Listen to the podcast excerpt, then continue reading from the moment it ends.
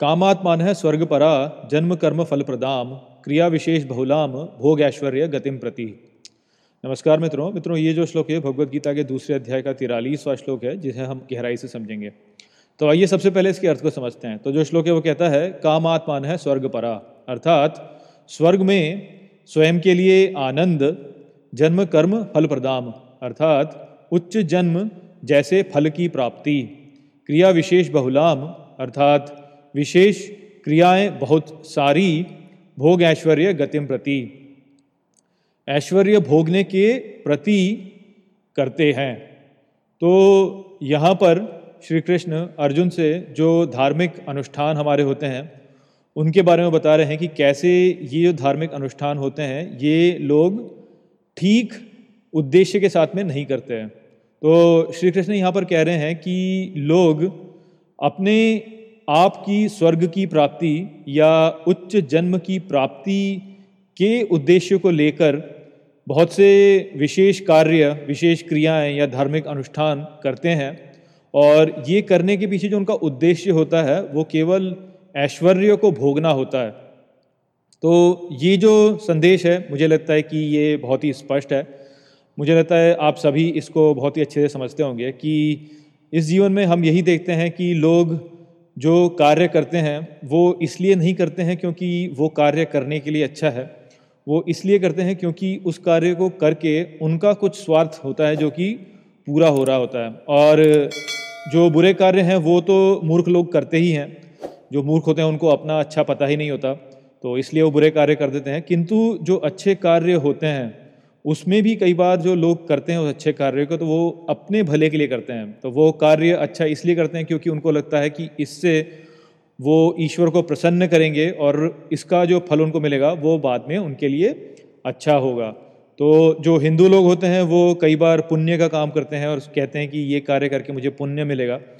परंतु वो जो पुण्य मिला होता है, उसके पीछे भी उनका एक निहित स्वार्थ होता है। वो इसलिए करते हैं कि उनको लगता है कि ये करके उनको अच्छा अगला जन्म मिलेगा। अगले जन्म में वो किसी प्रतिष्ठित परिवार में जन्म लेंगे। इस आशा के साथ वो पुण्य वाले काम करते हैं। न कि पुण्य वाले काम इसलिए करें कि वो काम अपने आप में अच्छे हैं।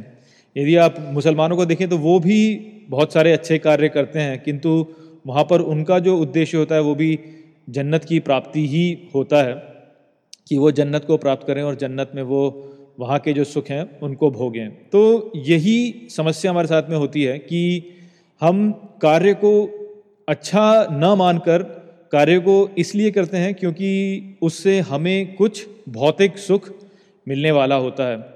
इसी कारण से बहुत सी जो अंधविश्वास हैं, वो हमारे समाज में उत्पन्न होते हैं।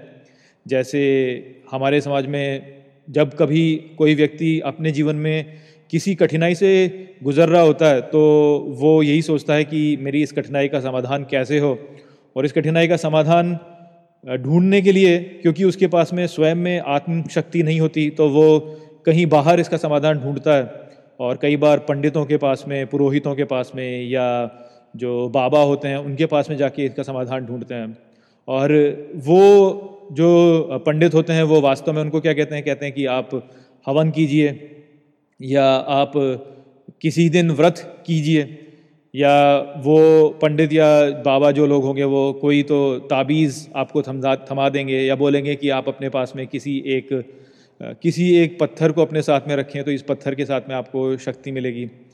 तो इस प्रकार की बातें होती हैं जो कि हमें बताई जाती हैं। और देखिए, ये सब करने में वैसे कोई बुराई नहीं है। इन सबको करके हमारा मन यदि शांत होता है और उस मन की शांति के द्वारा हम अपनी कठिनाइयों को एक वैराग्य के साथ में सहन कर पाते हैं तो उसमें कोई बुराई नहीं है। किंतु होता यही है कि लोग इस बात को नहीं समझते हैं और केवल ये सोचते हैं कि ये जो चीज़ उन्होंने की, इससे कुछ चमत्कार हो जाएगा और उनकी जो समस्याएँ हैं, उनका समाधान हो जाएगा। इसके और भी उदाहरण हैं, जैसे लोग जब कभी तीर्थ यात्रा करते हैं या किसी एक विशेष मंदिर में जाके सोचते हैं कि इस मंदिर में जाने से जो है मेरी ये कामना जो है वो पूरी हो जाएगी। जैसे दक्षिण में यदि आप देखें तो वहाँ पे ऐसे भी मंदिर अब बन चुके हैं जहाँ पर कि बोला जाता है कि इस मंदिर में यदि आप जाओगे तो आपको, आपका जो अमेरिका का वीज़ा है, वो आपका लग जाएगा। तो इस प्रकार की जो बातें होने लगती हैं जहाँ पे कि आप एक स्थान को अपनी किसी एक इच्छा के साथ में जोड़ने लगते हैं या किसी भी कार्य को अपनी इच्छा पूर्ति के रूप में जब जोड़ने लगते हैं तो उस स्थिति में आप अंधविश्वास को बढ़ावा देने लगते हैं, जिससे कि समाज जो होता है वो विघटित होता है। तो ये जो अज्ञान है, जो कि हमारे चारों ओर फैला हुआ है, उसी को यहाँ पर श्री कृष्ण अर्जुन को समझा रहे हैं। और इसी विषय पर कल के वीडियो में भी चर्चा होगी, अगला जो श्लोक है वो भी इसी विषय पर है। किंतु वहाँ पर और गहराई से बताया जाएगा कि इस प्रकार की जो स्थितियाँ होती हैं, उनसे कैसे हम सबको हानि पहुँचती है। भोग ऐश्वर्य प्रसक्ता तया अभृत चेतसाम व्यवसायत्मिका बुद्धि समाधौ न विधीयते। मित्रों, ये जो श्लोक है भगवत गीता के दूसरे अध्याय का चवालीसवा श्लोक है, जिसे हम गहराई से समझेंगे। तो आइए सबसे पहले इसके अर्थ को समझते हैं। तो जो श्लोक है वो कहता है भोग ऐश्वर्य प्रसक्ता नाम अर्थात, ऐश्वर्य के भोग की आसक्ति से तया अपहृत चेतसाम अर्थात, उनकी बुद्धि का अपहरण होकर व्यवसायत्मिका बुद्धि अर्थात बुद्धि के, आत्मज्ञान के व्यवसाय में समाधौ विधीयते, अर्थात समाधि की प्राप्ति नहीं होती। तो यहाँ पर श्री कृष्ण अर्जुन से कह रहे हैं कि वो व्यक्ति जो जो ये धार्मिक अनुष्ठान होता है, उनको इस प्रकार से करता है कि उसमें अपना निहित स्वार्थ देखता है और उनको करता ही इस कारण से ताकि उसको इस भौतिक संसार में कुछ मिल सके या फिर स्वर्ग में कोई स्थान मिल सके। तो वो जो व्यक्ति होता है, वो भोग और ऐश्वर्य की आसक्ति से ही अपने धर्म का, धर्म, धार्मिक अनुष्ठान कर रहा होता है और इस प्रकार से अपने धार्मिक अनुष्ठानों को कर कर वो व्यक्ति वास्तव में जो आत्मज्ञान है, उसको नहीं प्राप्त कर पाता और समाधि को नहीं प्राप्त कर पाता। और ऐसा इसलिए होता है क्योंकि वो जो व्यक्ति है, उसका जो ध्यान है, वो वास्तव में आत्मज्ञान की ओर कभी है ही नहीं। तो वो जो भी धार्मिक कार्य कर रहा है, वो आत्मज्ञान से प्रेरित होकर नहीं कर रहा है। वो केवल अपने भौतिक लाभ के लिए वो कार्य कर रहा होता है।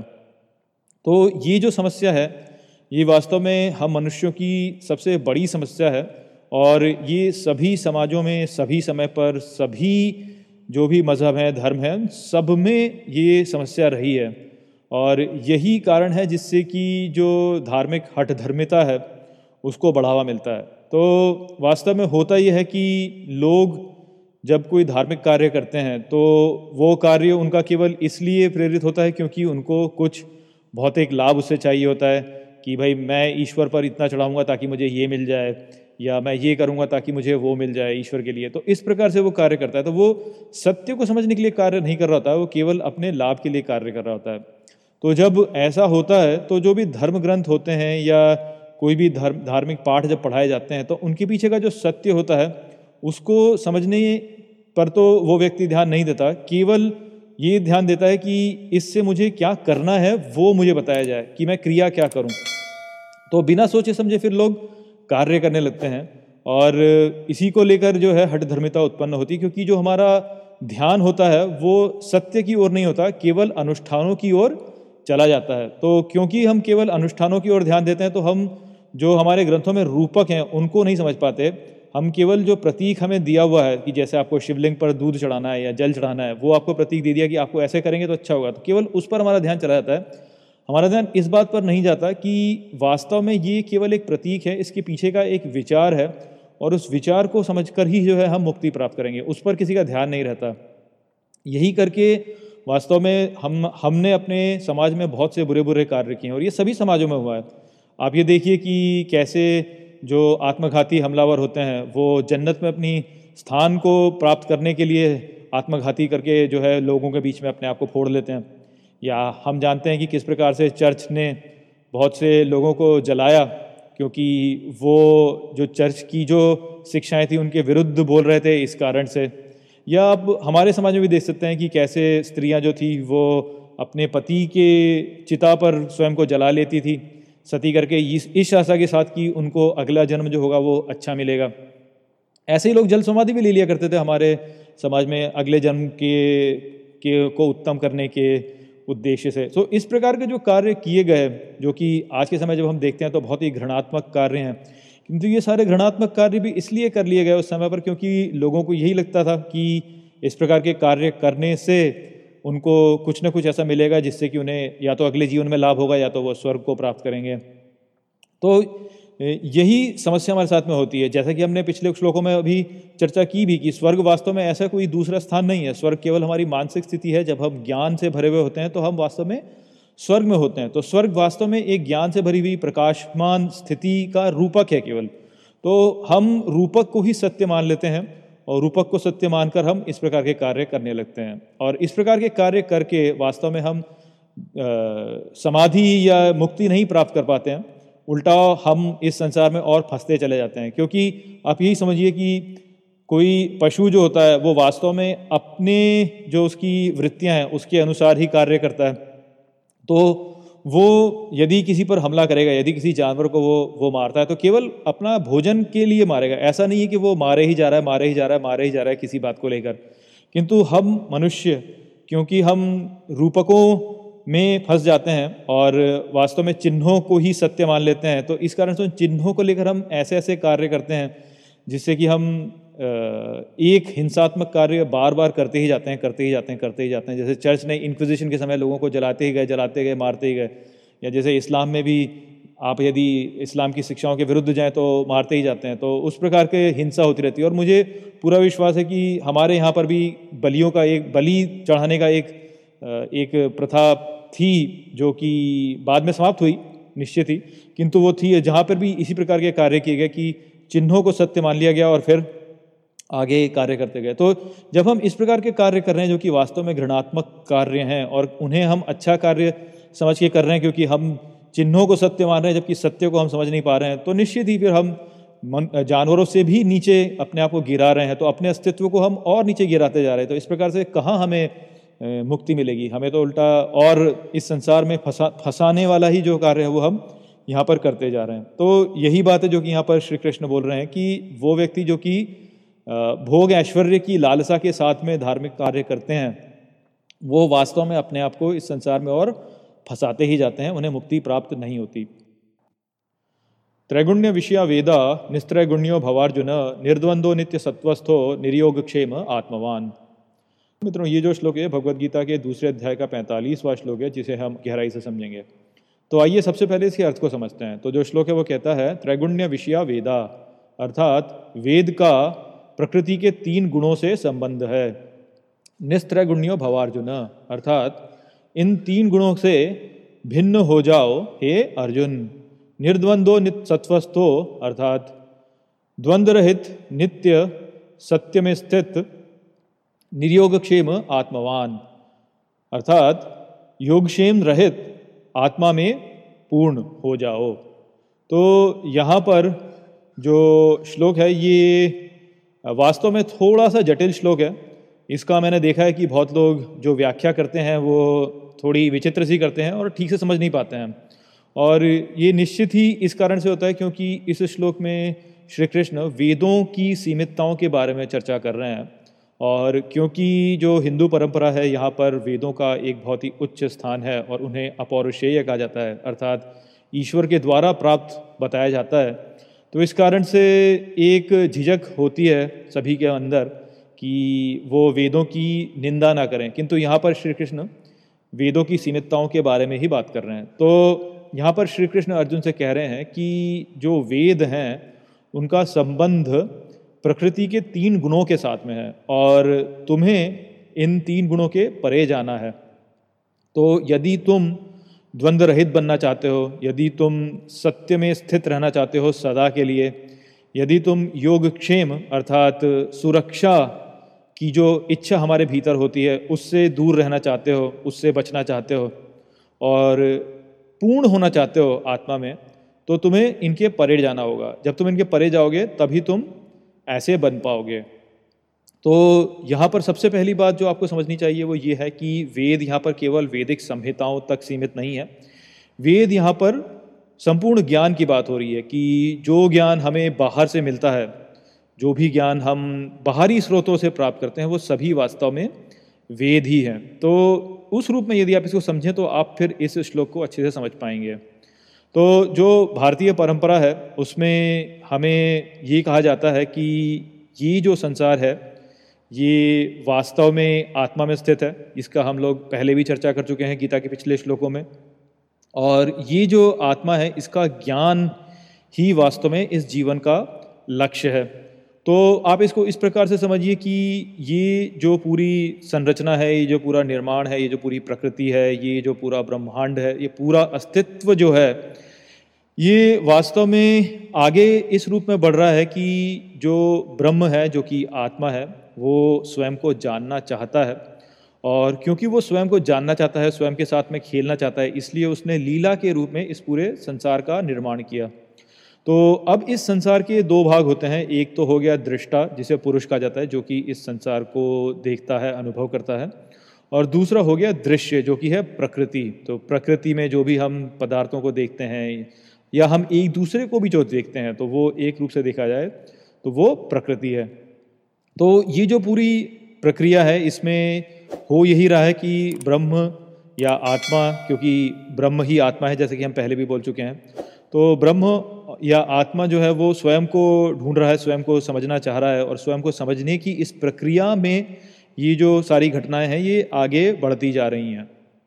अब यहाँ पर ये जो ज्ञान है इस पूरी प्रकृति का या स्वयं के बारे में यही ज्ञान वास्तव में हमारे भीतर की उत्सुकता है कि हमारे भीतर इतनी उत्सुकता होती है कि हम सब कुछ जान लेना चाहते हैं। किंतु जो संपूर्ण सत्य होता है वहाँ तक पहुँचने की क्षमता हम के हमारे भीतर है नहीं। आ, केवल कुछ ही ऐसे लोग होते हैं जो कि इस प्रकृति के गुणों के परे जा कर के संपूर्ण सत्य को जान पाते हैं तो वही हैं जो कि आत्मा को जान पाते हैं। अब ये जो लोग होते हैं ये जब कुछ भी अनुभव करते हैं तो ये उस अनुभव को अपने ग्रंथों में लिखते हैं और उस अनुभव को दूसरों को बताते हैं।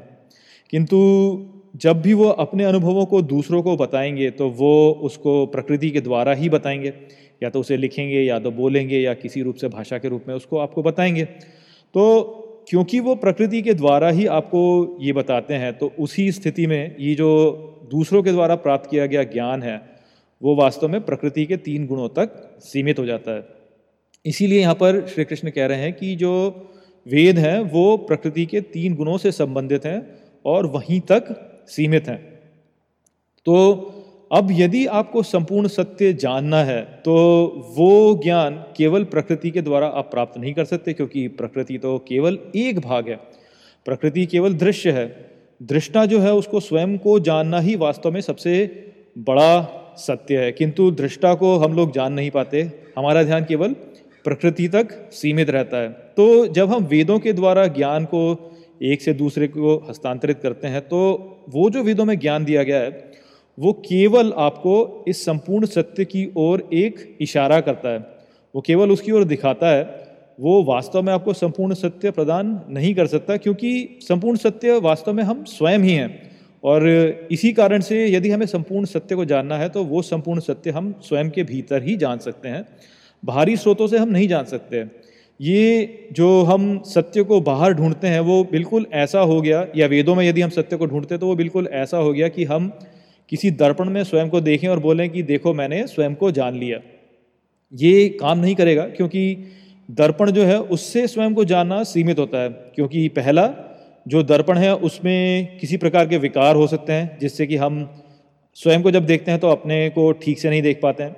और दूसरा ये कि दर्पण जो है, वो हमें हमें संपूर्ण रूप से नहीं दिखा सकता है। वो केवल हमें एक भाग ही हमारा दिखाएगा।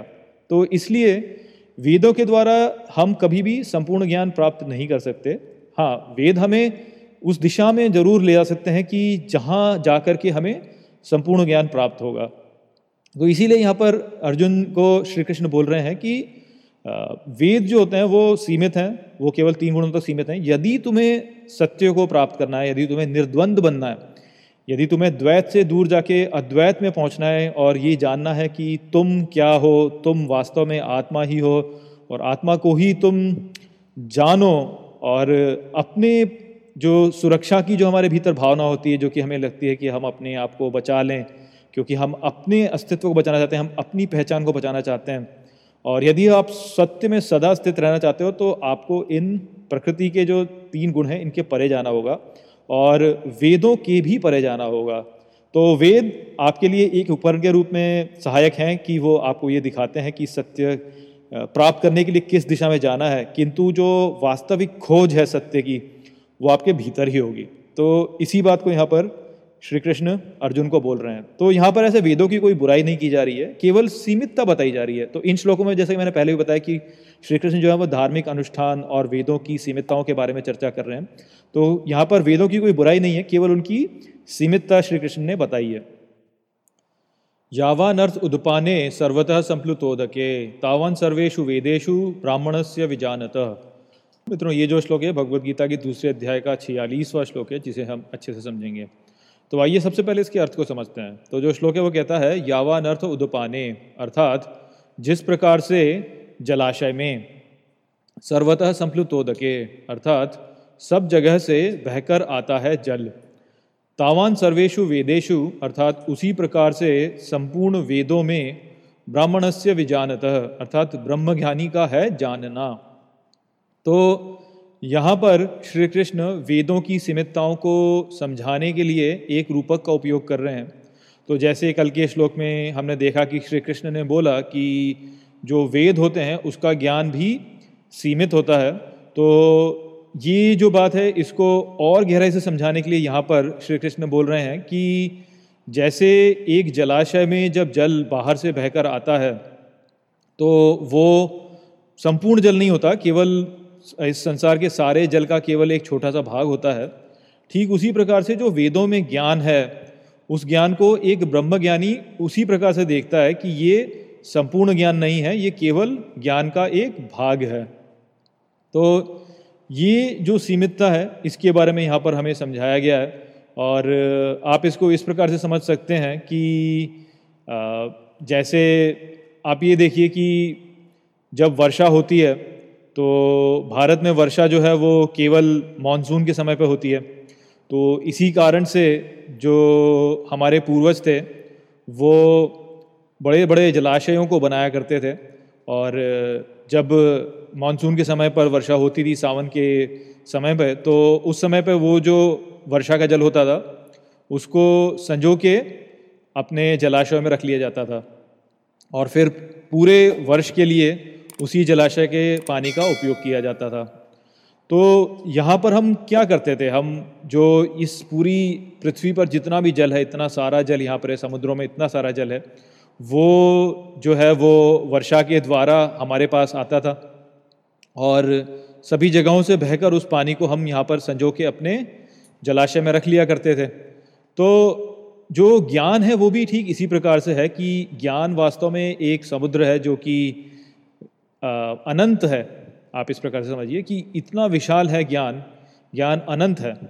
किंतु ज्ञान का एक छोटा सा भाग वर्षा के द्वारा, जिसको हम कह सकते हैं कि हम अपने ध्यान द्वारा या अपने निरीक्षण द्वारा, समझ द्वारा, किसी भी प्रकार की ऐसी प्रक्रिया जिससे हम ज्ञान को प्राप्त करने का प्रयास करते हैं, उनके द्वारा आप ऐसे कह सकते हैं कि हम ज्ञान को संजो के एक जलाशय में रख लेते हैं। तो जो वो ज्ञान है जो कि हमने ऐसे प्राप्त किया, इस प्रकृति के द्वारा प्राप्त किया, वो उस रूप से देखा जाए तो सीमित है। उस संपूर्ण ज्ञान को हम प्राप्त नहीं कर सकते।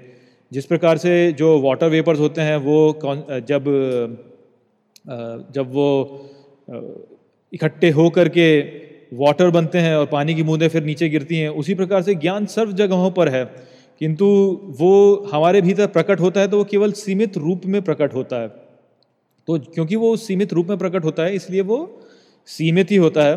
और एक जलाशय में संपूर्ण ज्ञान का केवल एक छोटा सा भाग ही होता है। तो इस रूप में यहाँ पर श्री कृष्ण इसको बता रहे हैं कि जो व्यक्ति ब्रह्मज्ञानी है, अर्थात जिसने समुद्र को देख लिया है, जिसने देख लिया है कि जल जो है वो अनंत है, उसके लिए जो वेदों का ज्ञान है वो बिल्कुल उस जलाशय के जैसा है, जो कि उस संपूर्ण ज्ञान का एक छोटा सा हिस्सा मात्र है। तो इसी बात को हमें यहाँ पे समझना चाहिए कि वेदों का जो ज्ञान है वो सत्य है, किंतु वो केवल सत्य का एक छोटा सा भाग है और वो हमें दिशा दिखाता है ताकि हम संपूर्ण सत्य को समझ सकें। इसको आप कुछ इस प्रकार से भी समझ सकते हैं कि जो ज्ञान होता है, उसको यदि हम ये कहें कि ये ज्ञान हमारे पास में संपूर्ण ज्ञान हो गया है तो वो हमें सीमित कर देगा। यदि हमें इस जलाशय से ऊपर उठना है और समुद्र को जानना है तो उसके लिए हमें एक खुले मन की आवश्यकता होगी।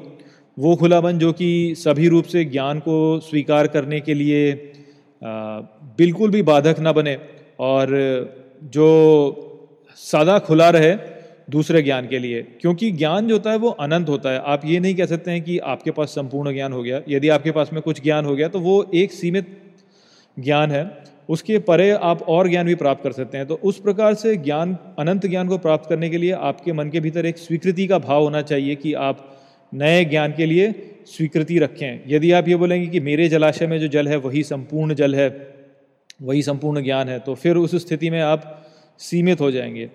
ये जो समस्या है, ये न केवल हिंदुओं के साथ में है, ये समस्या सभी के साथ में, ये मानवता की वास्तव में एक समस्या है कि हम अपने जलाशय को संपूर्ण ज्ञान मानने की भूल करने लगते हैं। यही कारण है कि जो मुसलमान हैं, वो कहते हैं कि केवल मेरी कुरान में ही संपूर्ण सत्य है। जो बाइबल वाले हैं, वो कहते हैं कि हमारी बाइबल में ही संपूर्ण सत्य है। जो नास्तिक लोग हैं, वो कहते हैं कि जो हमारी मान्यता है, नास्तिकता की, यही संपूर्ण सत्य है। तो इस प्रकार से हमें समझना चाहिए कि वेदों को यहाँ पे वेदों का अर्थ हमारी संहिता नहीं है केवल, वो हमारा जो ज्ञान है संपूर्ण मानवता का ज्ञान जो है, उसको बोला जा रहा है। तो वेदों को आप संपूर्ण ज्ञान मानने की भूल करेंगे तो जो मानवता का ज्ञान है, वो केवल वहीं तक सीमित हो जाएगा, उससे आगे नहीं बढ़ पाएगा। तो यहाँ तक जो है, अब श्री कृष्ण ने वेदों की सीमितता के बारे में बता दिया और धार्मिक अनुष्ठानों की सीमितता के बारे में बता दिया। अब श्री कृष्ण जो है, वो हमें कर्मयोग के बारे में बोलेंगे। कर्मण्यवाधिकारस्ते माँ फलेशु कदाचन, माँ कर्मफल हेतुर्भू, माते संगोष्ठवा कर्मणि मित्रों, ये जो श्लोक है, भगवत गीता के दूसरे अध्याय का सैंतालीसवां श्लोक है, जिसे हम अच्छे से समझेंगे। तो आइए सबसे पहले इसके अर्थ को समझते हैं। तो जो श्लोक है, वो कहता है, कर्मण्यवाधिकारस्ते अर्थात, कर्म करने पर ही अधिकार है तुम्हारा। माँ फलेशु कदाचन अर्थात, उनके फलों पर कभी भी नहीं।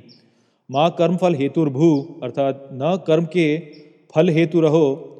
माते संगोष्ठ व कर्मणि अर्थात, न संग्रहो अकर्म के तो यहाँ पर श्री कृष्ण अर्जुन से कह रहे हैं कि इस जीवन में तुम्हारे पास केवल तुम्हारे कर्म पर अधिकार है, उसके फल पर तुम्हारा कोई अधिकार नहीं है। इसलिए जीवन में अपने सभी कार्यों को ऐसे करो कि कर्म के जो फल हैं, उन पे आसक्ति मत रखो और अकर्म से भी आसक्ति मत रखो।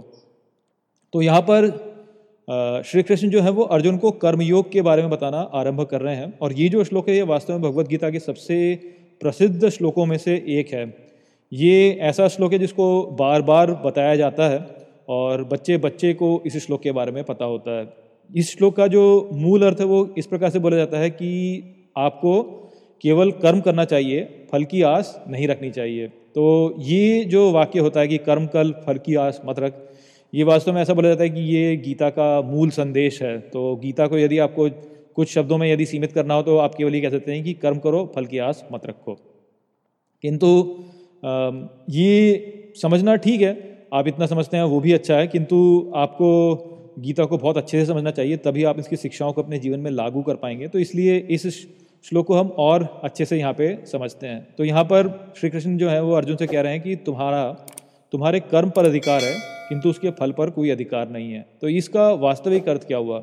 इसको समझने के लिए आप कृत्रिम बुद्धिमत्ता का उदाहरण ले सकते हैं, अर्थात ए आई आर्टिफिशियल इंटेलिजेंस इसका उदाहरण ले सकते हैं। तो आज के समय पर ये जो एक प्रौद्योगिकी है ए आई की, ये बहुत चर्चा में है और यही कहा जाता है कि ये हमारे समाज में एक क्रांति लाने वाली है।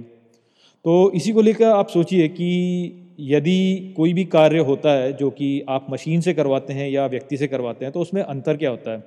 तो उदाहरण के लिए जैसे आप ये देखिए कि किसी मशीन को यदि आप ये बोलते हैं कि पीली और लाल गेंदों में से केवल पीली चुनना है। तो आप मशीन को ऐसे प्रोग्राम कर देते हैं कि वो केवल पीली गेंद को ही चुनेगी। तो उसके पास में स्वतंत्रता नहीं है कि वो लाल गेंद को चुन सके, वो सदा पीली गेंद को ही चुनेगी। और यदि उसने किसी रूप में लाल गेंद को चुन लिया तो वो वास्तव में प्रोग्रामिंग में कोई त्रुटि थी या किसी त्रुटि के कारण ही या किसी अकस्मात कारण से ही जो है वो होता है। अन्यथा उस मशीन के पास में ये स्वतंत्रता नहीं है कि वो अपने कर्म को निर्धारित कर सके और पीली गेंद छोड़ करके लाल गेंद को चुने। किंतु वहीं पे यदि किसी व्यक्ति को बोला जाता है कि आप यहाँ पे केवल पीली गेंदों को चुने तो उस व्यक्ति को आप ऐसे प्रोग्राम नहीं कर सकते हैं। वो व्यक्ति जो है वो चाहे तो पीली गेंद चुन सकता है, चाहे तो लाल गेंद चुन सकता है, ये उसके ऊपर है वास्तव में। तो वो यदि उसकी इच्छा है कि वो केवल लाल गेंद को चुने तो वो पीली गेंद छोड़ छोड़कर लाल गेंद को भी चुन लेगा। तो इसका, इस रूप में आप देखें तो व्यक्ति के पास में वो स्वतंत्रता है कि वो अपने कर्म को निर्धारित कर सकता है। किंतु यदि वो व्यक्ति पीली गेंदों की जगह लाल गेंदों को चुनने लगता है तो जो उसका बॉस है, वो उसके साथ में फिर किस प्रकार का व्यवहार करेगा, ये उसके नियंत्रण में नहीं है। तो उसको फिर उसकी नौकरी से निकाल दिया जाएगा। ये जो उसके कर्म का फल उसे मिला, वो उसके नियंत्रण में नहीं था। तो यही बात यहाँ पे श्री कृष्ण बोल रहे हैं कि कर्म करने का तो आपके पास में स्वतंत्रता है, लेकिन उससे उत्पन्न होने वाला जो फल है उस पर आपके पास में कोई स्वतंत्रता नहीं है, वो जो है, वो ईश्वर द्वारा ही निर्धारित होता है। और आप ये देखेंगे बार बार जीवन में बार बार देखेंगे कि कई बार ऐसा होता है कि लोग बहुत मेहनत कर रहे होते हैं, बहुत मेहनत से अपने कार्य को करते हैं, किंतु फिर भी उनको कोई उसका अच्छा परिणाम नहीं मिलता।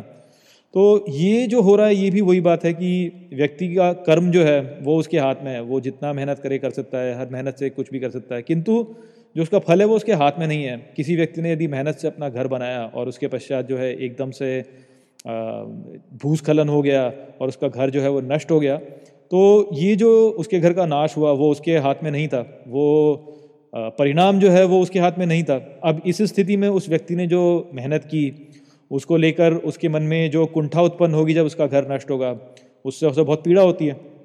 और यही स्थिति वास्तव में हम लोगों के साथ में भी होती है कि हम अपने जीवन में हमें ऐसा ही लगता है कि हम बहुत मेहनत कर रहे हैं, हम मेहनत से अपने कार्य को कर रहे हैं, किंतु कई बार हमारे कार्य का जो परिणाम हमें मिलता है, वो उस स्तर पर नहीं मिलता और हम फिर उससे कुंठित हो जाते हैं और कुंठा में आकर फिर हम बुरे कार्य कर डालते हैं। बुरे कार्य करने के किंतु फिर परिणाम होते हैं और उन परिणामों से हमारा जो जीवन होता है, वो और अंधकार में जाता चले जाता है।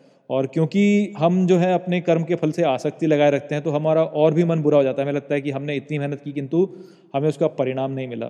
वास्तव में उसका परिणाम हमें क्यों नहीं मिल रहा है? इसका ज्ञान हमें अच्छे से नहीं है, क्योंकि हम सीमित हैं। हमारे पास में उतना ज्ञान नहीं है। इसका परिणाम क्या पर्याप्त है, वो तो ईश्वर ही देगा, और क्योंकि ईश्वर न्याय करता है तो वो वास्तव में न्याय ही कर रहा है आपके साथ में। किंतु इस बात को हम समझ नहीं पाते और अपनी इच्छा शक्ति को इस संसार पर लागू करना चाहते हैं। क्योंकि हम अपना स्वयं का भला चाहते हैं और जो हमारी स्वयं की इच्छाएँ होती हैं, उनकी पूर्ति चाहते हैं। इस कारण से हम अपने इच्छा को संसार पर थोपने का प्रयास करते हैं, जिससे कि हमारी स्थिति और बदतर होती चली जाती है।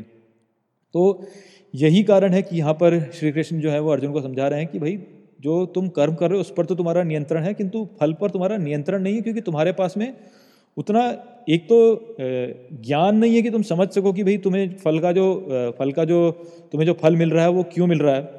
और दूसरी बात ये कि तुम्हारी उतनी क्षमता भी नहीं है कि तुम उसे, उस पर नियंत्रण कर सको। तो इसलिए तुम कभी भी अपने कर्म को, उसके फल की आस को लेकर मत करो और ना ही तुम जो है अकर्म से जुड़ो, क्योंकि इस स्थिति में आपके साथ में अकर्म भी हो सकता है कि आप बोलें कि फिर तो कर्म करने का कोई लाभ ही नहीं है, यदि मेरे को कर्म का कोई व्यक्तिगत लाभ नहीं मिल रहा तो फिर मैं क्यों कुछ कर्म करूँ? इस प्रकार की बात भी फिर लोग करते हैं। किंतु यदि आप अकर्म के साथ जाते हो तो वो भी वास्तव में कर्म ही है, एक रूप में देखा जाए तो उसके भी परिणाम आपको मिलेंगे। यदि आप अपने जीवन में कुछ भी कर्म नहीं कर रहे हैं, यदि आप भोजन ही नहीं कर रहे हैं, यदि आप अपने आप को स्वच्छ नहीं रखते हैं, यदि आप अपने परिवार को ठीक से नहीं चलाते हैं तो उसके भी परिणाम फिर आपको मिलेंगे। तो इसलिए अकर्म के साथ में भी आप नहीं जुड़ सकते। आपको कर्म तो करना ही पड़ेगा। आप इस जीवन में यदि आए हैं तो आप कर्म से उस रूप में बच नहीं सकते। बचने का केवल एक ही साधन है आपके पास में, और वो साधन ये है कि आप अपने कर्म को अपने व्यक्तिगत लाभ के लिए ना करें, बल्कि उसको अपने ईश्वर की ओर प्रेम के रूप में रखकर ईश्वर को ही समर्पित कर दें। तो यदि आप वैसा करेंगे, और उसी को यहाँ पे बोला जाता है कि फल की आस मत कर, जो बोलते हैं, या यहाँ पे बोला है कि ना तो कर्म की से आसक्ति रखो, कर्म के फल से, ना तुम अकर्म से आसक्ति रखो, क्योंकि तुम्हें कर्म तो करना ही पड़ेगा, लेकिन कर्म जो करोगे तुम, वो ऐसे करोगे कि वो ईश्वर की ओर ही है। वो ईश्वर से जो प्रेम है आपका, उससे प्रेरित जो कर्म है, वही है। यदि आप वैसा कर्म करेंगे, तब उसके जो परिणाम होंगे, वो आपको नहीं लगेंगे। और क्योंकि वैसा जो कर्म है, वो आपको वैसे ही सुख प्रदान करेगा, क्योंकि आप प्रेम से उस उस कार्य को कर रहे हैं, और यदि आपके मन में प्रेम है तो आप सुखी हैं। तो यदि आप उसको प्रेम से उस कार्य को कर रहे हैं तो फिर वो कार्य अपने आप में ही आपके लिए सुखदायक हो जाएगा। और उसके फल का आपको कोई चिंता होगी ही नहीं, आप उसके परिणाम के बारे में चिंता ही नहीं करेंगे, क्योंकि उस कर्म में ही आपको प्रसन्नता प्राप्त हो रही है। तो यही बात है जो कि यहाँ पर गीता आपको बताती है, और ये कर्मयोग का एक बहुत ही मूल सिद्धांत है। आपको वास्तव में ये समझ लेना चाहिए कि यदि आप अपना निहित स्वार्थ देख के किसी भी काम को कर रहे हैं तो वो काम वहीं पे अधार्मिक हो जाता है। भले ही फिर वो कितना भी अच्छा काम हो, आप गरीबों को यदि भोजन दे रहे हैं, खाना खिला रहे हैं, भूखे को खाना खिला रहे हैं या किसी दरिद्र को वस्त्र दे रहे हैं, किंतु आप वो अपने निजी स्वार्थ के लिए दे रहे हैं कि भाई मेरा कुछ भला हो जाए तो वहीं पर वो कार्य फिर अधार्मिक नहीं रहा। वहीं आप यदि कोई बुरा कार्य भी कर रहे हैं, किंतु उस कार्य को आप ऐसे कर रहे हैं कि वो आपको ईश्वर की, ईश्वर के प्रेम द्वारा प्रेरित है, जैसे कोई सैनिक है जो कि जो कि सीमा पर युद्ध कर रहा है और बड़े बड़े लोगों को मार रहा है, किंतु वो इसलिए मार रहा है क्योंकि वो ईश्वर से प्रेम करता है और ईश्वर की जो इच्छा है उसको इस संसार पर लागू करना चाहता है तो वो बुरा कार्य भी जो है वास्तव में अच्छा ही हो जाता है। तो इस बात को हम सभी को समझना चाहिए कि हमें जो अपना कार्य करना है वो निजी स्वार्थ के लिए नहीं करना है, बल्कि ईश्वर के प्रति अपने प्रेम से प्रेरित होकर करना है। जब हम वैसे करेंगे, तभी हम अपने जीवन में सुख प्राप्त कर सकेंगे। अन्यथा हमारा जीवन सदा संघर्ष से भरा रहेगा और हमें पूरे जीवन में चिंता सताती रहेगी। तो आपको अपने जीवन में जो अपना कार्य करना है, वो निहित स्वार्थ से नहीं करना है। उस कार्य को आपको करना है अपने ईश्वर की ओर प्रेम से प्रेरित होकर और अपनी इच्छा शक्ति को यदि आप ईश्वर की ओर प्रेम से यदि लागू करेंगे तो फिर वो ईश्वर की इच्छा शक्ति ही हो जाएगी और वो आपको जो जीवन प्रदान करेगी, वो जीवन सदा ही सुख से भरा हुआ होगा। आपका जीवन बहुत हल्का हो जाएगा और आप जीवन में शांति अनुभव कर सकेंगे। तो इसी प्रकार से जीवन जिए, तभी आप वास्तव में जीवन को जी रहे हैं, अन्यथा आप जीवन को जी नहीं रहे। योगस्थ कुरु कर्माणी संगम त्यक्वा धनंजय सिद्ध्य सिद्ध्यो समो भूतवा समत्वम योग उच्यते। मित्रों, ये जो श्लोक है, ये भगवद गीता के दूसरे अध्याय का अड़तालीसवां श्लोक है, जिसे हम अच्छे से समझेंगे। तो आइए सबसे पहले इसके अर्थ को समझते हैं। तो जो श्लोक है, वो कहता है, योगस्थ कुरु कर्माणी, अर्थात योग में स्थित होकर के कर्म करना संगम त्यक्वा धनंजय अर्थात उस कर्म के साथ अपने जुड़ाव को त्याग करके, हे धनंजय सिद्ध्य सिद्ध्यो समूभूतवा, अर्थात सिद्धि और असिद्धि में समान होकर समत्वम योग उच्यते, अर्थात संभाव रहना ही योग कहलाता है। तो यहाँ पर श्री कृष्ण अर्जुन को कर्मयोग के बारे में अब और बातें बता रहे हैं। तो पिछले श्लोक में श्री कृष्ण ने अर्जुन से कहा कि तुम्हारे पास कर्म करने का तो अधिकार है, किंतु उसका जो फल तुम्हें मिलेगा, उस पर तुम्हारा कोई अधिकार नहीं है। इसलिए अपने कर्म को ऐसे करो कि ना तो तुम कर्म के फल से जोड़ो और ना ही अकर्म से जुड़ो। तो वो बताने के पश्चात अब श्री कृष्ण यहाँ पर अर्जुन को बता रहे हैं कि तुम्हें कर्म कैसे करना चाहिए? तो वो अर्जुन को बोल रहे हैं कि तुम जो कर्म करो, उसे योग में स्थित होकर करो। अब योग के बारे में हम पहले ही समझ चुके हैं कि योग जो शब्द है, वो युज शब्द से आया है, अर्थात जुड़ना। तो यहाँ पर जब बोला जा रहा है कि कर्म को जो करो तो योग में स्थित होकर करो, उसका अर्थ है कि अपने कर्म को ऐसा करो जो कि तुम्हारी जो भीतरी दिव्यता है, उसके साथ तुम जुड़े रहे हो। तभी तुम इस प्रकार से योग में स्थित होकर कर्म करोगे। तो अपनी भीतरी जो दिव्यता है, उसके साथ जुड़ करके कर्म करो और अपने कर्म से मिलने वाले जो फल है उसके साथ में स्वयं को मत जोड़ो तो उसके संग मत रहो, उसके संग को त्याग दो। और आगे अर्जुन को फिर श्री कृष्ण बोलते हैं कि जो तुम कर्म कर रहे हो, उसमें यदि तुम्हें सफलता मिले या विफलता, दोनों में ही समान रहो। और इस प्रकार से समान रह कर के जो कार्य करना है, वही वास्तव में योग कहलाता है।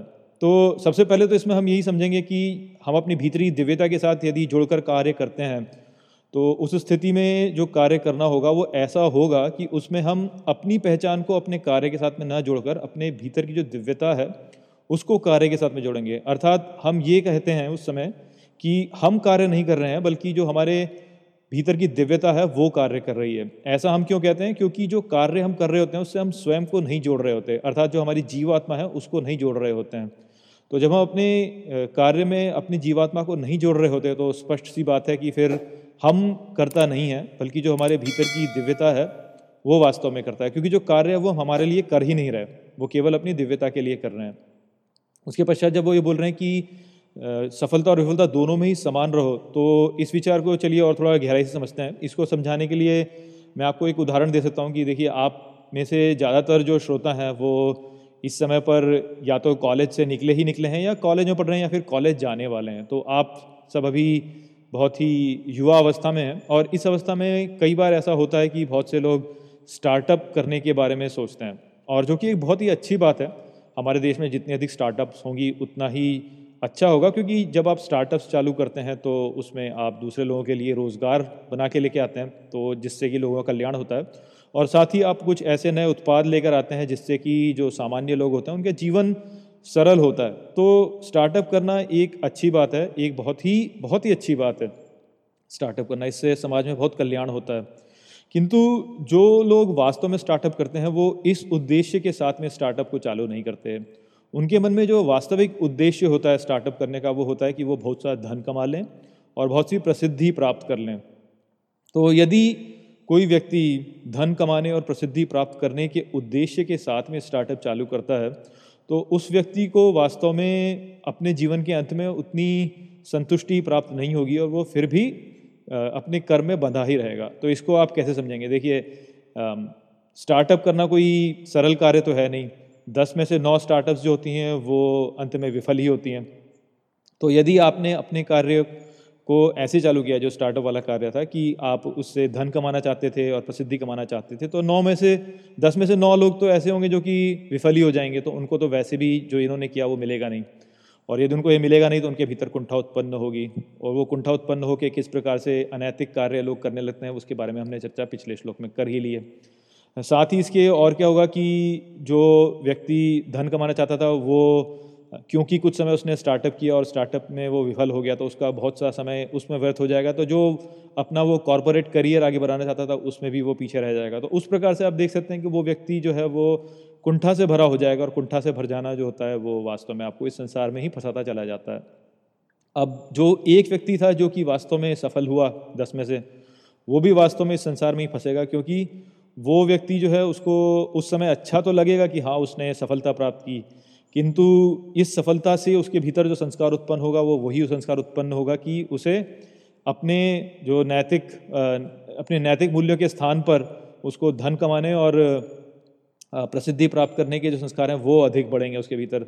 तो वो आगे फिर इसी प्रकार से और प्रयास करेगा। और आप देख सकते हैं कि जो सफलता होती है, वो सदा के लिए नहीं रहती। सफलता जो होती है, वो कुछ समय तक रहती है और फिर विफलता में भी परिवर्तित हो जाती है तो उस व्यक्ति को भी आगे चल के विफलता तो प्राप्त होगी ही होगी। और क्योंकि वो एक उच्च स्थान पर है और वहाँ से वो विफलता प्राप्त करेगा तो उसका जो गिरना होगा वो और भी अधिक पीड़ादायक होगा। तो आप देख सकते हैं कि किस प्रकार से अपने जो निहित स्वार्थ है, उसको लेकर के कार्य करने से आपको अंत में जो है दुख ही प्राप्त होता है और आप संसार में और फंसते ही चले जाते हैं। भले ही आप सफलता प्राप्त करें, चाहे विफलता प्राप्त करें, आप संसार में फंसते ही चले जाएँगे। यदि आप अपने निजी स्वार्थ को लेकर के कोई भी कार्य करते हैं। हाँ यदि आपने स्टार्टअप को ये ध्यान में रख के चालू किया होता कि मैं इससे लोगों के लिए रोज़गार उत्पन्न करना चाहता हूँ और कुछ इस प्रकार के उत्पाद बनाना चाहता हूँ जो कि लोगों की सहायता करें, तब आप इस संसार में नहीं फंसते क्योंकि उस स्थिति में आप भले ही सफलता प्राप्त करते, चाहे विफलता प्राप्त करते, आप पे उतना प्रभाव नहीं पड़ता। है यदि आप विफलता प्राप्त करते तो आप बोलते हैं कि ठीक है मैंने प्रयास किया, किंतु मैं लोगों के लिए रोज़गार नहीं उत्पन्न कर पाया तो नहीं उत्पन्न कर पाया। और जो उत्पाद मैंने बनाना चाहा, वो लोगों ने यदि स्वीकार नहीं किया तो इसका अर्थ यही है कि मेरे उत्पाद में कुछ ऐसी कमी रही होगी, जिस कारण से लोगों ने उसको स्वीकार नहीं किया तो मैं अब कुछ और उत्पाद बनाता हूँ। तो आप इस प्रकार से सोचेंगे, यदि आपको सफलता प्राप्त होती है तो आप फिर भी जो है कल्याण, समाज कल्याण के रूप से ही इसको सोचेंगे कि मैं और लोगों के लिए रोज़गार उत्पन्न करूँ और ऐसे उत्पाद बनाऊँ, जिससे कि लोगों का जीवन सरल होता जाए तो उस प्रकार से जो आपके भीतर एक संतुष्टि की भावना उत्पन्न होगी, वो आपके साथ में लंबे समय तक रहेगी और आपको मुक्ति की ओर लेकर जाएगी। तो इसीलिए श्री कृष्ण जो है, वो अर्जुन से कह रहे हैं कि, कार्य तुम जो करो, वो ऐसा करो जो कि तुम्हारे भीतर की जो दिव्यता है, उससे प्रेरित हो और उसमें भले ही तुम्हें सफलता मिले या विफलता, दोनों ही में समान रूप में रहो।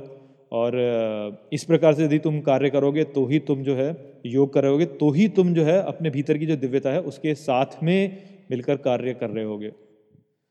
दूरेण ही अवरम कर्म, बुद्धि योगा धनंजय, बुद्धो शरणम अन्विच्छ, कृपणा फल हेतव मित्रों, ये जो श्लोक है भगवत गीता के दूसरे अध्याय का उनचासवां श्लोक है, जिसे हम अच्छे से समझेंगे।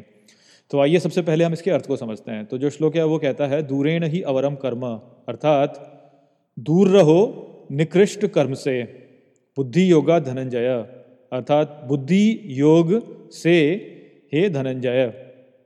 बुद्धो शरणम अन्विच्छ, अर्थात बुद्धि में जाने का प्रयास करो, कृपण फल हेतव अर्थात कृपा करो फल हेतु कर्म करने वालों पर। तो यहाँ पर श्री कृष्ण अर्जुन को कर्मयोग के बारे में और शिक्षा देते हुए उन्हें ये सलाह दे रहे हैं। कि ऐसे निकृष्ट कर्म से दूर रहो जो कि इसलिए किया जाता है कि उससे तुम अपना निहित स्वार्थ प्राप्त करोगे। ऐसे कर्म से दूर रहो और योग, बुद्धि योग में स्थित रह करके प्रयास करो कि तुम अपने जो भी कर्म हैं, उनको अपने भीतर की जो दिव्यता है, उसके साथ में कर रहे हो। और वो लोग जो कि अपने कर्म को इसलिए करते हैं ताकि वो अपने निहित स्वार्थ को प्राप्त कर लें, उनके ऊपर कृपा करो।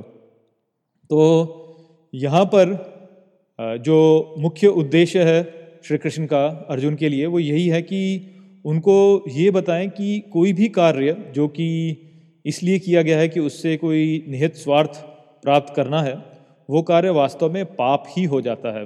और यदि कोई भी व्यक्ति ऐसा कार्य करता है तो उसके लिए हमारे मन में एक दया का भाव होना चाहिए कि वो व्यक्ति जो है वो अज्ञान से इतना भरा हुआ है और अपने जीवन में बहुत से दुखों को अनुभव कर रहा है। तो यदि आप अपने जीवन में देखते हैं तो आप यही देखेंगे कि आपके चारों ओर जितने भी लोग हैं वो मूल रूप से सभी के सभी किसी न किसी बात से परेशान हैं और इस संसार में आप देख सकते हैं कि बहुत सारा दुख है। हर व्यक्ति जो है वो किसी न किसी दुख से ग्रस्त है। कुछ ऐसा है जो कि वो प्राप्त करना चाहता है, लेकिन नहीं प्राप्त कर पा रहा है। हर व्यक्ति जो है वो कुंठित है, जल्दी में है, बेसब्र है। तो इस प्रकार की स्थिति हम अपने चारों ओर देखते हैं। ये जो स्थिति हमारे चारों ओर है, ये वास्तव में इसी कारण से होती है क्योंकि हर व्यक्ति यहाँ पर जो कर्म कर रहा है, वो केवल अपने निहित स्वार्थ के लिए कर रहा है। तो इसी कारण से इस पूरे संसार में इतना दुख हम बना पाए हैं। और यहाँ पर जो कारण है इसका वो यही है कि क्योंकि हम हमारे भीतर एक अभाव को देखते हैं और वो हम अभाव का इसलिए देखते हैं क्योंकि हमें ज्ञान नहीं है। तो इसी कारण से हम फिर अपने आप को अपने शरीर और अपनी जो अहंकार है, उससे जोड़ करके ये सोचते हैं कि जो ये अभाव हमारे भीतर है, इसको हम तब पूर्ण कर लेंगे जब हमारा अहंकार जो है वो बड़ा हो जाएगा। तो इसलिए हर व्यक्ति के भीतर यही इच्छा होती है कि वो अपने अहंकार को और बड़ा करता जाए, और बड़ा करता जाए। वो यही सोचता है कि वो धन, प्रतिष्ठा और बहुत सी शक्ति अपने पास में रख ले ताकि फिर उसके भीतर का जो अभाव है वो समाप्त हो जाएगा।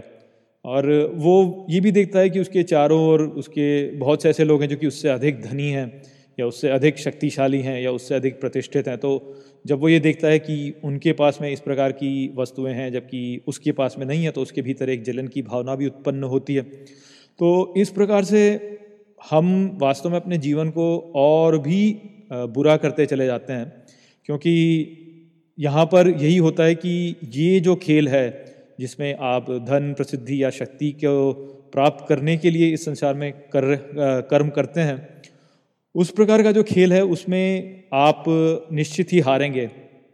उसमें कोई भी परिणाम हो, हार आपकी होनी ही है। क्योंकि आप इसको ऐसे समझिए कि यदि आप धन प्रतिष्ठा के पीछे भागते हैं और वो करने में आप विफल हो जाते हैं तो उस स्थिति में आपके भीतर कुंठा की भावना उत्पन्न होगी, आप निराश हो जाएँगे और आपके भीतर जलन की भावना भी उत्पन्न होगी और इस प्रकार से आप दुख को प्राप्त करेंगे।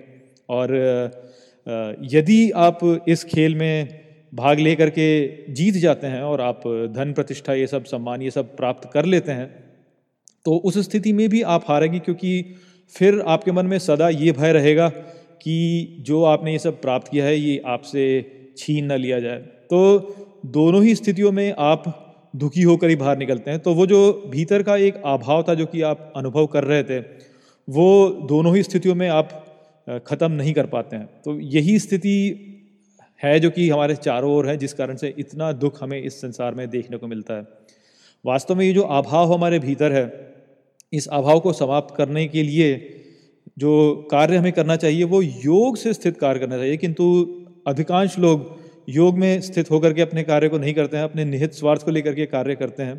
तो ऐसे लोगों के प्रति हमारे मन में दया का भाव ही होना चाहिए, क्योंकि ये जो लोग हैं, ये अपने जीवन में बहुत दुखी हैं और क्योंकि वो ज्ञान नहीं है उनके पास में, इसलिए आगे भी वो दुखी ही रहेंगे। तो इसलिए उनके प्रति हमारे मन में एक करुणा का भाव होना चाहिए और उनके लिए एक दया का भाव हमारे मन में होना चाहिए।